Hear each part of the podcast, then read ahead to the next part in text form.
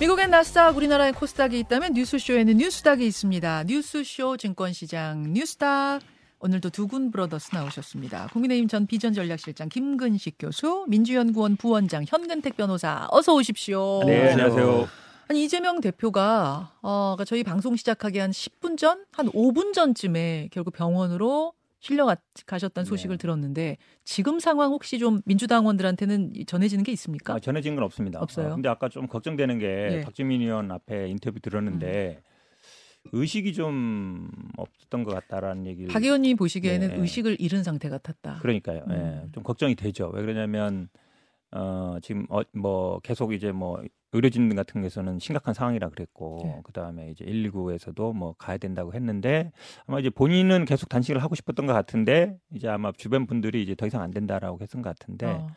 일단은 병원 갔다 그랬으니까 그래도 뭐 의료진들이 잘 또 가까운 데 가지 않았습니까? 예, 여의도 정모병원. 그렇죠. 바로 근처니까 음. 빨리 좀 이렇게 의식 회복하시고 건강을 회복했으면 좋겠습니다. 이 이야기는 잠시 후에 조금 더 나눌 수 있을 것 같고요. 김구식 교수님, 예. 앞서 박주민 의원하고 제가 무슨 얘기를 하다가 이제 인터뷰가 끊어졌냐면 주말 사이에 굉장히 뜨거운 이슈였죠. 감사원이 발표한 네, 네. 문재인 정권의 부동산 통계 조작 이 있었다. 네. 감사원의 중간 보고긴 하지만 물증까지 찾았다. 뭐 이런 거예요. 예. 근데 박주민 의원의 이야기는 KB하고 이제 부동산원의 이 통계를 비교해가지고 부동산원이 틀렸다 이런 걸 전제로 해놓고 가니까 이게 이렇게 된 거다 설명하시더라고요. 어떻게 보십니까?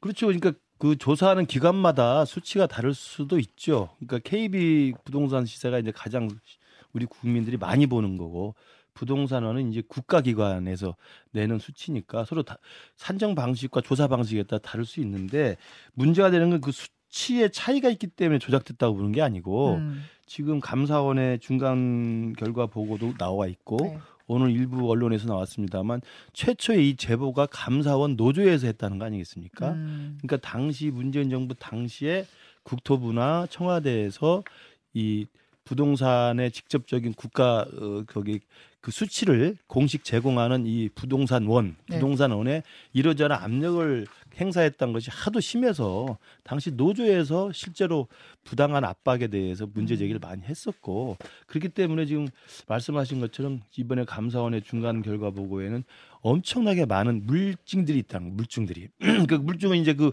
노조의 증언도 있을 수 있고 네. 노조가 그것들 다 메모해 놓은 거 또 녹취한 거 음. 이런 등등의 모든 것들이 있기 때문에 뭐 민간 조사 수치하고 정부 조사 수치가 달라서 문제가 아니라 음. 수치는 얼마나 차이가 날 수 있지만 네, 네. 조사 과정에서 부당한 압력 또는 부당한 조작 이것들을 압박하고 회유하고 지시했다고 한다면 이건 음. 명백한 음. 조작이 되는 거죠.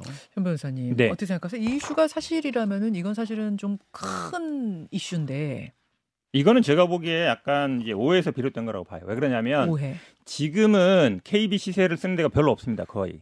어, 지금 그래. 뭘 쓰냐면 다 실거래가를 봐요. 음, 음. 그러니까 부동산에 관심 있는 사람들은 다 알아요. 예전에는 대출이라든지 주변의 아파트를 살 때 KB 시세를 다 검토했거든요. 네. 근데 KB 시세라는 건 실거래가를 반영한 게 아닙니다.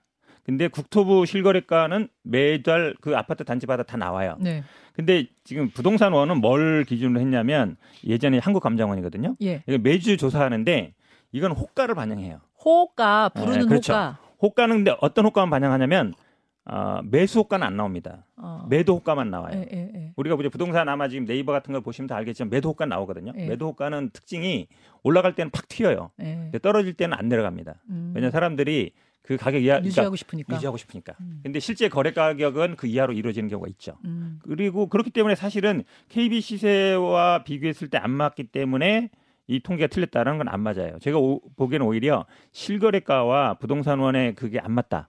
그러면 음. 이제 국민들도 이해할 거예요. 아, 그 통계가 좀 문제될 수 있다. 음. 그 다음에 이 한국감정원 부동산원의 통계는 매주 월요일 기준으로 해서 목요일날 발표합니다. 네네. 네. 그럼 이제 중간에 건 비어요. 음. 그러니까 이제 그럼 이제 사실은 저는 매주 월요일 일주일 단위로 이걸 조사하는 것도 좀 의아한데 그러면 중간에 비는 기간이 있거든요. 수 뭐 목금 이런 식의 비는데 그때 네. 거를 이제 받아봤다는 게 이제 중간에 이제 받아봤다는 거예요. 물론 음. 말씀처럼 통계는 기본적으로 그 통계법상 중간에 못 받아보게 돼 있습니다. 중간에 이제 예, 개입하거나 이런 예. 것 때문에 그러니까 그 통계 자체를 보는 게 아니라 그럼 예를 들어서 그 비는 기간 걸 받아봤다든지 음. 그런 건 제가 보기에 뭐 별 문제는 없을 것 같아요. 그러니까 제가 궁금한 건 KB가 맞냐, 뭐 부동산원이 맞냐 이 이걸 얘기하는 게 아니라 음.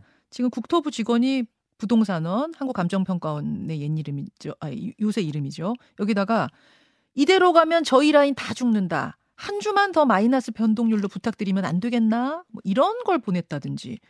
또 부동산원 직원을 국토부로 질러, 직접 불러서 협조하지 않으면 조직과 예산을 날려버리겠다라는 압박을 했다. 뭐 이런 지금 증언 문자들이 나와요. 이런 걸 어떻게 설명하겠는가? 이제 감사원이 뭐 수사권을 행사했는지 모르겠지만 뭐 포렌식을 했는지 모르겠어요. 그러니까 그런 데서 나온 건데 우리가 이게 대장동 사건에서도 우리 김만배 녹취록 이제 수천 페이지 됐거든요. 네. 그 중에 한 문구만 딱 따가지고 아 그분한테 그분 가지고 우리가 몇 달 동안 얘기했거든요. 그러니까 음.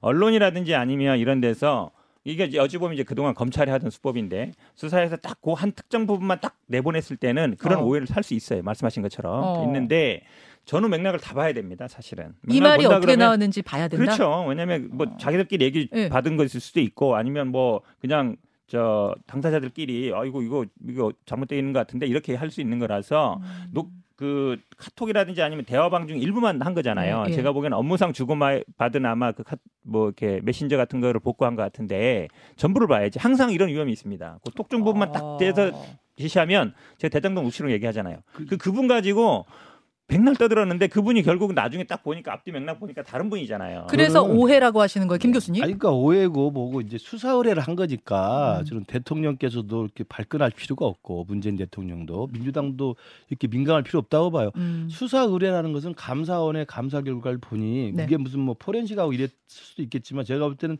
증언이 제일 많을 거예요. 제가 네. 아까 말씀드린 것처럼 당시 부동산원의 직원 노조까지도 화가 잔뜩 나 있었던 상황이기 때문에 다 그걸 기록해 놓고 녹취해 놓고 자료를 갖고 있었을 거 아닙니까? 음. 제보를 한 상황이니까. 음. 그러니까 너무나 넘치는 지금 증언들이 있는 거죠. 그러니까 어. 저는 그런 걸 감사 결과를 가지고 감사원은 수사기관이 아니기 때문에 검찰에 수사 의뢰를 한 거예요. 그래서 네. 수사의 결과를 보면 될 것 같고요. 그러니까 민주당이나 문재인 전 대통령이 이렇게 발끈하실 필요 없다. 왜냐하면 우리도 선거 끝나면요. 선거 끝나 6개월 동안 선관위가 엄청난 제보, 민원, 투서 받아가지고 다 조사합니다. 예. 조사해서 일부는 검찰에 고발하고 일부는 또 수사 의뢰하고 일부는 음. 기각하고 그랬는 거예요. 그러니까 음. 저 너무 발끈할 필요 없다. 그러나 지금 드러나는 정황으로는 국토부나 청와대에서 부당한 압력을 행사해서 음. 부동산원의 수치가 당시 문재인 정부의 부동산 정책에 긍정적으로 수치가 나올 수 있도록 엄청난 압력을 행사했다는 것은 지금 음. 정황상 나오고 있기 때문에 통계 조작이라고 하는 이 대한민국의 어떤 국익을 해칠 정도의 결과가 나오지 않기를 저도 바랄 뿐입니다. 예. 통계 조작이냐 감사 조작이냐 이렇게 지금 서로 어, 맞대응하고 있는 상황인데 어쨌든 감사원은 22명 22명의 문재인 정권 고위급 인사들을 지금 수사 의뢰한 이런 상태라는 걸 전해드리고요. 아, 저는 이제 검, 이 감사원도 참 검찰이 부러운가 보다. 왜냐하면 기본적으로 감사원은 그동안 뭐 중간 결과를 발표하거나 이러지 않고 왜냐하면 감사위원회 결의 거치고 그다음에 감사 결과 보고서 음. 나오거든요. 그건 언론에 공표가 됩니다. 네. 그리고 우리가 차, 들어가면 찾아볼 수 있어요. 네. 최종적으로 의결되는 거거든요. 음. 그걸 보면 돼요. 보통 그렇게 해왔거든요. 네. 근데 지금 무슨 뭐 검찰 중간 수사 결과 발표하듯이 지금 말씀처럼 이제 문자 내용 같은 것도 다 나오고 예, 예. 그래, 하, 그렇게 하거든요. 그 전에 그렇지는 않았어요. 아 이렇게 중간 보고라는 게 없어요? 아니 하긴 하죠. 하긴 네. 하지만 그렇게 디테일하게 디테일하게 안 나오죠. 어... 결의도 받지 않고 그러면 감사원은 그러니까 검사는 공소장으로 말하듯이 감사원은 감사 결과 보고서로 말하면 돼요. 예. 그렇게 하면 되는데 지금 어찌 보면 정치적인 의도가 있다고 보세요. 당연히 지금? 있죠. 왜냐하면 이게 뭐냐면 그러니까 문재인 정부가 어찌 보면 정권 재창출에 실패한 가장 큰 원인이 부동산 문제 있는 거 예. 아닙니까? 예. 부동산 가격 폭등에 있었다라고 보는 거고 그러면 이거를 굳이 이렇게 많은 사람들을 다 이제 뭐 수사 의뢰까지 하는 걸 보면 아마 내년 총선이나 여기에도 이 부동산 문제, 문재인 정권이 부동산 실패했다. 이 문제를 저는 계속 아마 좀 이슈로 만들고 싶은 그런 의도가 보여요. 김 교수님. 부동산 문제를 저희들이 뭐하러 또 끄집어냅니까? 그러니까 윤석열 정부의 공정과 법치라고 하는 국정 기조에 따라서 예? 우리가 과거에 뭐 강제 북송 사건도 있었고 해수부 공무원 살해 사건도 있었고 음. 여러 가지 문재인 정부 하에 있었던 불법 이런 것들에 대해서는 엄정하게 수사를 해서 처벌을 할 수밖에 없는 겁니다. 그 중에 하나가 이제 통계 조작이라는 게 의혹이 제기됐기 때문에 음. 감사원에서 감사한 결과를 가지고 수사 의뢰를 한 거니까. 중간 보고를 이렇게 디테일하게 한 적 없었다는 걸 지금 정치적 의도의 근거로 삼으시는 거에 대해서 어떻게 보세요? 그 중간 보고를 안 하는 것이 관례는 아니지만 예. 하는 것도 관례이지만 이 부분에 대해서 이게 적절한 시점에 적절한 워딩으로 나가느냐에 대해서는 야당에서 문제 제기할 수 있어요.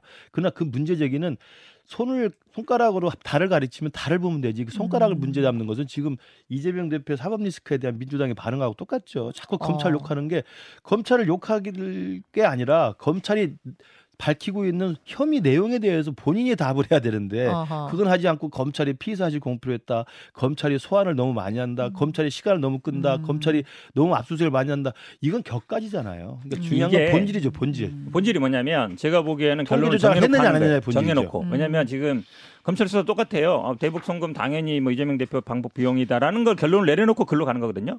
이것도 검, 감사 들어갈 때부터 통계 조작이다. 라고 이미 언론에 다 나왔어요. 어. 그래서 제보를 했고 증거가 있기 아니, 때문에 그러니까 이미 결론을 내려놓고 감사를 수사 결과를 보면 되지 뭘. 예. 그분 자꾸 말이 많아요 그게. 뜨거운 이슈. 그렇지 검찰 수사하는 거지 뭐. 계속 뭐 예. 뭐 정권 내내 5년 동안 계속 뭐 감사하고 수사하고 하겠네요. 뜨거운 이슈인 건 분명하고요. 이게 22명의 그러니까 청와대 정책실장 4명이 계속 이제 이어지는 정책자 4명이 다 수사 의뢰가 됐을 정도로 굉장히 큰 이게 메가톤급 이슈입니다. 여러분 상황을 좀 지켜보시면 되겠고요. 두 분이 골라오신 키워드 상한가 한가 아직 듣지도 못했어요. 김 교수님 뭐 골라오셨어요? 예. 그 지난 주말에 그 민주당 긴급우총에서 나온 결의문이 있었는데요. 네. 내각 총사퇴를 이야기했었습니다. 그래서 음. 내각 총사퇴 민주당의 뜬금포 우총 결의를 하한가로 가져왔습니다. 내각 총사퇴라고 이거 웬 민주당의 뜬금포 의총 결의냐 하한가 주셨고요. 현근태 변호사님. 저는 아마 지난주에 아마 집권 여당에서 좀 얘기가 많이 나왔던 것 같은데요. 그러니까 용산 명단에 떠는 집권 여당 하한가 이렇게 잡았습니다. 용산발 총선 명단. 그렇죠. 네, 공천 명단에 떠는 집권 여당 하한가 주셨습니다. 아, 김 교수님 키워드부터 꼭 가보죠. 예. 어, 지난 이게 지난 주말이죠. 예. 주말에 민주당에서 의원들이 의원총회를 열어서 결의를 한 겁니다. 내각 총사퇴, 그다음에 한덕수 국무총리 해임 건의, 그리고 검사 탄핵 뭐 이런 것들 묶어서 결의문을 발표한 건데 이것을 지금 뜬금포라고 하신 이유는 뭘까요? 저는 그 주말에 비상총회를 하길래 그 이재명 대표의 건강 상태가 굉장히 위중하다고 그래서 네. 아마 그 현역 의원들이 그 집단적 의지를 모아서 아마 당 대표를 좀 병원으로 옮기든지 단식을 중단할 것을 촉구할 걸로 생각했습니다. 근데 그것도 뭐 내용이 있긴 합니다만 전체적인 결의문을 보면은 그 내각 총사 태 총리 해임, 검사 탄핵, 그다음에 국민 항쟁 이런 게 들어 있어요. 네. 그래서 제가 생각할 때 이제 왜 뜬금포라고 생각했냐면 내각 총사태라고 이야기하는 경우는 제가 정치학자지만 우리 한국 정치사에서 정치적 권력이 공백 상황일 때 생각하는 겁니다. 그러니까 거국 내각이나 과도 내각 같은 걸 어. 이제 내각 총사태 상황이 되는 거예요. 그렇지 않고 헌정이 중단되지 않고 권력이 정상적인 한에서는 이런 이야기 하는 것은 어떻게 보면 비정상적인 단어입니다. 음. 그러니까 거국 내각, 과도 내각은 1960년 4.19 혁명 때 허정의 과도 내각이 있었고요. 예, 예. 79년에 11.6 사태 이후에 야당 측에서 선거를 정확히 관리하기 위해서 과도, 거국 내각을 주장한 적이 있었습니다. 음. 그런 식이에요. 그리고 최근에는 언제가 있었냐면 박근혜 정부 때 그 국정농단 사건이 막 들끓어서 촛불로 수백만이 모일 때 박근혜 대통령이 기억나실 겁니다. 총리를 김병준 후보를 임명했는데 네. 도저히 되질 않아요. 네. 거의 국정이 마비된 거죠. 그랬을 때 박근혜 대통령이 국회의장에게 국회에서 여야 합의로 총리를 추천해 주십시오. 음. 그럼 그 총리가 알아서 내각을 구성하도록 하겠습니다. 네. 사실상 거국 내각이었죠. 음. 그런 정도가 되는 거예요. 근데 지금 윤석열 정부 상황이 그런 권력의 공백 상황이나 전국적으로 민심이 들끓어서 막 집단 국민 항쟁이 나는 상황이냐. 그건 아니거든요. 그럼 왜 이게 갑자기 나왔다고 보세요? 저희가 볼 때는 그냥 이재명 대표가 단식할 때 내걸었던 이야기를 다시 한번 반복해 주면서 대표님, 제가 대표님들 저희들이 대표님 대신해서 대해서 열심히 할 테니까 어. 단식을 풀어주십시오라고 하는 이재명 대표 달래기용 국민 선전포죠. 이게. 아 이재명 대표 당식 중단을 촉구하는 어떤 달래기용 그렇죠, 카드다. 그렇죠. 그래서 뜬금포다. 왜냐하면 이런 이야기를 한다는 게 국민들이 납득이 안 되잖아요. 자 현근택 변호사님 어떻게 보십니까?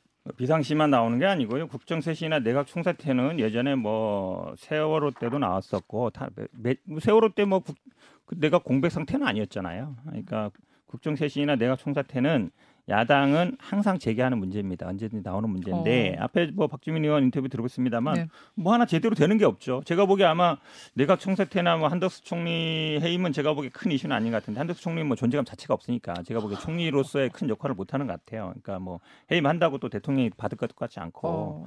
내각 총사퇴 요구는 이재명 대표가 단식할 때부터 했던 요구입니다. 음. 국정 쇄신하고 근데 지금 뭐 많은 국민들이 대통령 지지율이 왜 낮겠습니까? 뭐 뭐지 하나 제대로 되는 게 없다. 민생도 안 되고 외교도 잘 안 되고 문제 많다라고 생각하고 있고 저도 이렇게 사람들 많이 만나 보면 아 이대로 나라가 큰일 나겠다라고 생각하는 분들 되게 많아요. 어. 전면적인 쇄신해야 된다는 요구는 분명히 있고요. 예. 제가 보기에 아마 국민들도 이건 찬성률이 높을 거라고 봅니다. 그리고 현재 내각이 물론 뭐 새로 임명한 분들도 있지만 현재 내각이 과연 제대로 역할을 하고 있느냐 이 부분도 저는 아마 국민들이 평가가 굉장히 박할 거라고 봅니다. 어. 물론 제가 뭐 여론조사 전문기관 아닙니다만 예. 그래서 이거는 비상시에 뭐 지금 뭐 권력 공백기가 아니고요. 야당 입장에서는 그동안 많이 해왔던 요구다라고 말씀. 그래서 이제 야당이 만약에 윤석열 정부의 국정 방향이나 정책에 대해서 문제가 있으면 음. 지적을 하는 거죠.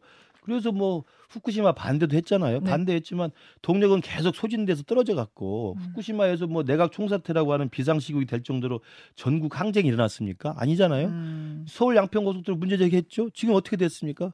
그냥 생태 고집 비슷하게 그냥 뜬금포 어. 의혹만 제기하다 용도삼에 됐잖아요. 지금 이런 상황으로 계속 가는 거예요. 그래서 그러니까 심지어 이재명 대표 단식조차도 뭐 병원에 실려간 분한테 드릴 말씀은 아닙니다만 대부분의 국민들이 그냥 강 건너 불구경이에요. 저분이 언제까지 버티나. 강 건너 불구경 그렇죠. 같은 분위기였다. 아 저분이 어. 단식하는데 과거에 이 YS가 네. 그 23일 단식할 때처럼 전 세계 국내 외신이 관심을 갖고 정말 군사 독재에 대해서 항거하는 분위기를 만들어내는 이게 아니고 어. 이재명 대표 단식에 대해서 누가 관심 있습니까? 거기 공천 지망생들이나 현역 의원들이나 어. 당직자 외에 누가 관심 있냐고요. 어. 그러니까 이런 상황인데 내각 총사태 그리고 무슨 그 검사 탄핵 이게 지금 국민들이 볼 때는 정말 그 어이없는 주장들이라고 봅니다. 힘을 못 받을 거라고 보시는 거군요. 아, 못 받고 있지 않습니까 지금? 그거는 뭐 음. 제가 보기에는 개인적인 의견인 것 같고요. 음. 내각 총사태 아마 제가 보기엔 뭐 여론조사 결과를 뭐 할지도 모르겠지만 예, 예. 제가 보기 국정 전면 쇄신하고 음. 내각 총사퇴하라는 요구는 아마 국민들이 분명히 찬성이 더 많을 걸로 보고요. 음. 특검법도 중요합니다. 지금 특검 지금 이 최상병 사건이 뭐 지금 경찰에서 수사하고 있지만 경찰 수사 결과 안 봐도 비디오예요. 제가 보기에. 어떻게 될 것 같아요? 아니 사단장 다 빼겠죠. 핵심이 사단장 넣는 거였잖아요. 아하. 대통령이 빼라는 뭐 그런 의혹이 있기 때문에 경찰이 알아서 기겠죠. 음. 그럼 당연히 특검으로 갈 수밖에 없는 것이고 검사 특검도 마찬가지입니다. 검사 탄핵도 아니 뭐 재판받는 분들이 어떤 분들은 막 승진도 하고 대법원에서 판, 재판받는 분들이 음. 징계도 안 하고 이러잖아요. 공무원들은요. 수사기관에서 무혐의가 나도 네. 징계를 합니다. 음. 실제로 완전 반대의 경우에 누가 이거 용납을 하겠습니까? 그러니까 당연히 요구하는 거죠. 자, 국민들의 분위기도 점점 더 고조될 것이다, 무르익을 것이다. 양쪽의 판단이 이렇게 좀 다른데 지금 이 상황에서 구속영장이 오늘이나 내일 청구가 될 것 같거든요. 이재명 대표. 아까 박주민 의원은 저는 부결 쪽으로 마음 정했습니다. 사실 제가 질문도 하기 전에 먼저 밝히셨어요. 나는 부결이다. 당론으로도 정해야 된다고 개인적으로 생각한다. 이렇게까지도 강하게 입장을 밝히셨어요. 그게 바로 이재명 대표가 노리는 거죠. 그러니까 사실은 어. 체포 동의안이 이제 국회로 가는 거고 그러면 그 국회에서 그 표결을 들어갈 텐데 네. 오늘 뭐 대표가 또 이 병원으로 가셨지만 이 상황에서 친명계는 물론이고 네. 비명계에서 아 대놓고 나 가결해야 된다. 그리고 음. 불체포 특권 포기했으니 약속을 했으니 지켜야 된다. 이렇게 이야기할 분위기가 생기겠습니까? 음. 전부 동조 농성하고 있죠. 전부 그, 그 단식 동조하고 있죠. 그리고 전부 나서서 고해성사 하지 않습니까? 정청래 고해성사하고 박범계 고해성사하고 이제 박주민까지 고해성사하고 다 손들고 나 부결시킬 어. 거예요. 대표님 지킬 거예요. 이게 왜 그런지 아시죠? 옥중 공천을 불사하겠다는 우리 이재명 대표의 의지가 이번 단식을 통해서 만천하에 드러났기 때문에 아, 아 저분이 사퇴하지 않는 한 공천은 저분 그 리더십 하에서 이루어진다. 그러면 공천이라는 걸 잘 아시지만 권리당원 투표하고 일반 당원 투표, 일반 여론조사인데 네. 지금 이렇게 그 강성 지지층들이 똘똘 뭉쳐가지고 이재명 대표를 보호하자고 그러는데 어디 거기에 반항해가지고 가결표 던지자고 하겠습니까? 자, 이게 지금 현, 현근태 변호사님 키워드로 넘어가야 되는데 여기에 대해 음. 또, 또 반론을 안 들을 수도 없고 참 제 상황이 난감하네요. 현 변호사님도 뭐 지금 이제 개인적인 출마를 해야 되니까. 아니, 그러니까 당론으로 정할지는 잘 모르겠어요. 왜냐하면 네. 지금까지 뭐 어느 당도 보면 이거를 뭐 강론으로 정했던 음. 경우는 잘 없는 것 같아요. 개인들의 음. 어떤 의견에 맡기면 될것 예, 예. 같고. 예. 그다음에 뭐 사실은 이것 때문에 뭐 단식 때문에 아니 그러면 사실은 뭐 검찰에서 단식 끝난 다음에 영장 청구하든지 하면 되죠. 음. 지금 근데 단식 중에도 뭐 소환하고 단식 뭐 끝났다는 뭐 뉴스 관계 없이 음. 검찰이 이미 밝혔어요. 우리는 단식 관계 없이 네, 진행하겠다. 네, 네. 그러니까 그거랑 관계 없는 겁니다. 기본적으로. 자, 아, 시간이 정말 짧게 남아서요. 형태 변호사님 오늘 네. 골라오신 게 용산 명단에 벌벌 떨고 있는 집권 여당인가요? 그렇죠. 이게 왜냐하면 이 항상 모든 뭐 총선 기간에는 뭐 청와대 출신들이 계속 나왔어요. 네. 문재인 정부 때도 마찬가지고 그 전에 박근혜 정부 때도 마찬가지고. 근데 네. 어떻게 조율을 하느냐 문제였는데 그 전에 우리가 뭐 검사 명단이 50명이다 100명이다 할 때는 다들 시큰둥했어요. 왜 그러냐면 사람이 없다. 그만한 사람이 예, 별로 없다. 그리고 예. 사례도 없다. 예. 컸는데 대통령실의 참모들 그러니까 예를 들어서 수석 비서관급에 나오는 거는 우리가 예상해요. 예. 근데 비서관급 행정관까지 지금 뭐 30명이다 35명이다 하지만 음. 이거 나오는 거는 예전에 사례를 봐도 그렇고 또 실제로 실현될 가능성이 많아요. 음. 가장 중요한 건 이번에 강서구청장. 네, 네. 어, 그러니까 당에서는 아이, 공천해야 돼 말아야 돼 했는데 어쨌든 대통령의 뜻이 그쪽에 있는 걸로 아니까 가잖아요. 공천도 하고. 그 방향으로 간다. 그렇죠. 그러면은 이번에 많은 아마 국민의힘 있는 분들도 아, 용산에서 이미 명단을 작성하고 있대. 네. 그럼 그게 어디로 가겠느냐? 이분들 생각에 음. 많은 분들은 아, 수도권에 뭐 험지로 갈 거야. 세상에 어떤 정치인이 예. 당선 안 될지 아는데 갈 사람이 누가 있겠어요. 그래서 대통령실 나와가지고 아, 그럼요. 나는 험지로 가겠어 이럴 사람이 어디 너무 순진한 생각이에요. 자 그러면 희망사항이죠. 대표적인 사람이 지금 김은혜 수석 아니겠습니까? 아, 그런 분들이 이미 다 예상되니까 어디로 갈 것 같아요? 뭐 지금 뭐 분당 갑에 간다 그러잖아요. 안철수 의원 지역으로 갈 것 같습니까? 아, 그러니까 안철수 의원이 뭐 이재명하고 붙자는 게 자기 자리가 흔들리니까 그런 거죠 당연히. 어, 아니, 그런 게 서, 중요하지 않고. 안철수 의원은 절대 그럴 일 없을 거라고 하는데 정말로 갈 거라고 보세요? 아니 예전에 했었잖아요 한번. 과거의 경험이 중요하고 그러니까 제가 예, 아... 여기 이제 윤석열 대통령이 이제 지난번에 전당대회 하면서 당 대표 세울 때 네. 워낙 그립감이 강해서 네, 네. 지금 이제 민주당에서는 공천에도 대통령이 그렇게 다 할 거라고 생각하는데요. 우리 당의 공천의 흑역사가 있잖아요. 흑역사? 그렇죠. 20대 총선 때 김무성 대표 체제 때 이른바 진박 간별사 해가지고 예. 옥새 파동 나가지고 예. 쫄딱 망했습니다. 쫄딱 망했죠. 21대 총선 때도 이게 통합 미래통합당 뭐 통합하는 과정에서 현역들 막 옮겨 옮겨 심기 해갖고 결국은 공천을 잘못하는 바람에 사실은 또 굉장히 또 혼쭐 났어요. 네. 그러니까 이게 위에서 내려 꽂아서 낙하산식으로 아무 연구도 없고 준비도 없고 사전에 운동도 안 한 사람들을 음. 그냥 꽂아가지고는 21대, 20대 우리가 당한 경험이 있기 때문에 윤석열 대통령이 공천 과정에서 또 총선에서 음. 윤석열 대통령 주도로 치르는 건 당연하지만 직접 사람을 찍어서 낙하산으로 보내는 것은 윤석열 대통령 스스로도 철저하게 안 하기로 저는 하고 있다고 생각을 합니다. 다만 지금 나오고 있는 용산 명단은 뭐냐면 네. 용산의 행정관, 비서관, 수석 비서관으로 가 있는 분들 중에 정치인 출신이 많아요. 네. 또 정치 지망생들이 많아요. 많아요. 아, 그분들은 내년 총선에 출마하고 싶은 거예요. 대통령 의중과 상관없는 아, 명단이다. 제가 아는 사람들도 다 지금 막 엉덩이가 들썩들썩하죠. 어디로 갈까? 언제 어, 나갈까? 어. 그래서 좀 그, 그 관망하고 있는 겁니다. 자, 본인들의 희망이 담긴 아, 명단이지 대통령 뜻은 아니다라는 것에 대해 현 변호사님 마지막 반론해 주세요. 본인이 희망에 대해 대통령이 안 돼 하면 못 나갑니다. 대통령실에서. 네. 아니, 그러니까 그런데 아니, 들어보세요.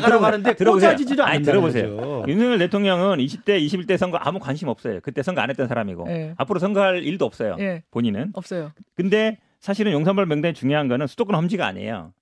강남, 네. 분당이나 아니면 네. 뭐 영남이라든지 강원 네. 좋은 데다 가려고 할 거란 말이에요. uh-huh. 근데 그거를 과연 지금 국민의힘 지도부에서 거절할 수 있느냐? 저는 못한다고 봅니다. 그 좋은 데다가 대통령이 굳이 자기 사람을 심으려는 이유는 뭐예요, 그러면? 아니, 그, 그때 녹취록에 나왔잖아요. 이 당이 보니까 이거 완전 적이다. 이거 가서 싹 갈아엎어야 된다. 아, 아. 쫙줄 세워야 된다. 근데 잘 안 된다. 아, 지금 왜냐면 예전에 우리 윤핵관이라는 분들 보세요. 네. 다 눈에 사라졌잖아요. 네, 네. 본인이 100% 신뢰하는 사람이 없는 거예요. 자, 일단 여기까지. 그러니까 용산말 그 인재 풀을 확보해서 서로 같이 쓰는 건 좋은데 네. 대통령이 낙하산을 꽂는 경우는 없다는 하, 하실 얘기 있으면 우리 댓글쇼로 좀 갈게요. 일단 다음 인터뷰 가겠습니다. 예. 수고하셨습니다, 두 분. 네, 감사합니다. 예. 김현정의 뉴스쇼는 시청자 여러분의 참여를 기다립니다. 구독과 좋아요, 댓글 잊지 않으셨죠? 알림 설정을 해두시면 평일 아침 7시 20분 실시간 라이브도 참여하실 수 있습니다.